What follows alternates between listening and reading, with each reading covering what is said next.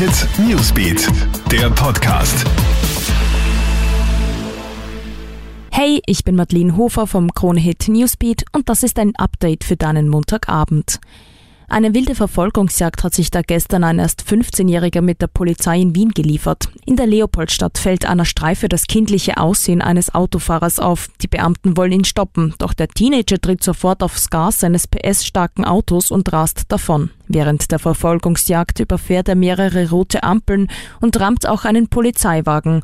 Und auch einige Schüsse haben die Beamten abgegeben. Schließlich stoppt ein kaputter Reifen den jungen Raser. Jetzt drohen dem 15-Jährigen gleich mehrere Anzeigen.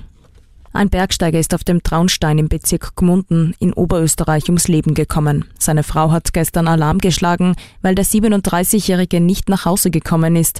Eine sofort eingeleitete Suchaktion ist erfolglos verlaufen. Heute Morgen wurde sie wieder aufgenommen.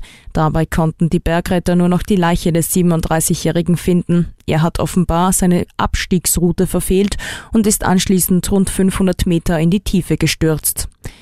Der U6-Gaffer kommt offenbar ungeschoren davon und das sorgt im Netz gerade für Wirbel. Am Wochenende ist ja eine 31-Jährige in der U6-Station am Schöpfwerk zwischen zwei Waggons auf das Gleis gefallen und dabei ums Leben gekommen. Eine Person hat blitzschnell Aufnahmen von dem schrecklichen Unglück gemacht und diese auch noch den Medien zugespielt.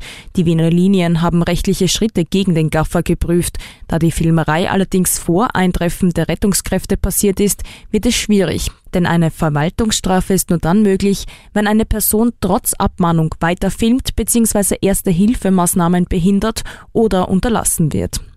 Und Startschuss für die Mathe-Matura Hotline. Ab heute können sich Schüler, Eltern und auch Lehrer, die ein Problem oder eine Frage zur Mathe-Zentralmatura haben, direkt beim Bildungsministerium melden. Die Experten sind wochentags von 9 bis 17 Uhr erreichbar und zwar bis zum Ende der Kompensationsprüfungen am 27. Mai. Die Hotline darf aber nicht als Nachhilfeleitung verstanden werden. In erster Linie werden dort Fragen zum Ablauf der Matura und anderen administrativen Dingen beantwortet. Neben der Hotline gibt es aber heuer auch downloadbare Matura-Beispiele der letzten Jahre, mit denen fleißig geübt werden kann. Ja, das war's dann auch schon wieder. Aktuelle Stories checkst du dir stündlich im Kronehit Newsbeat, online auf kronehit.at und in diesem Podcast. Wir freuen uns auch, wenn du unseren News-Podcast auf allen Plattformen abonnierst. Krone Hit Newsbeat, der Podcast.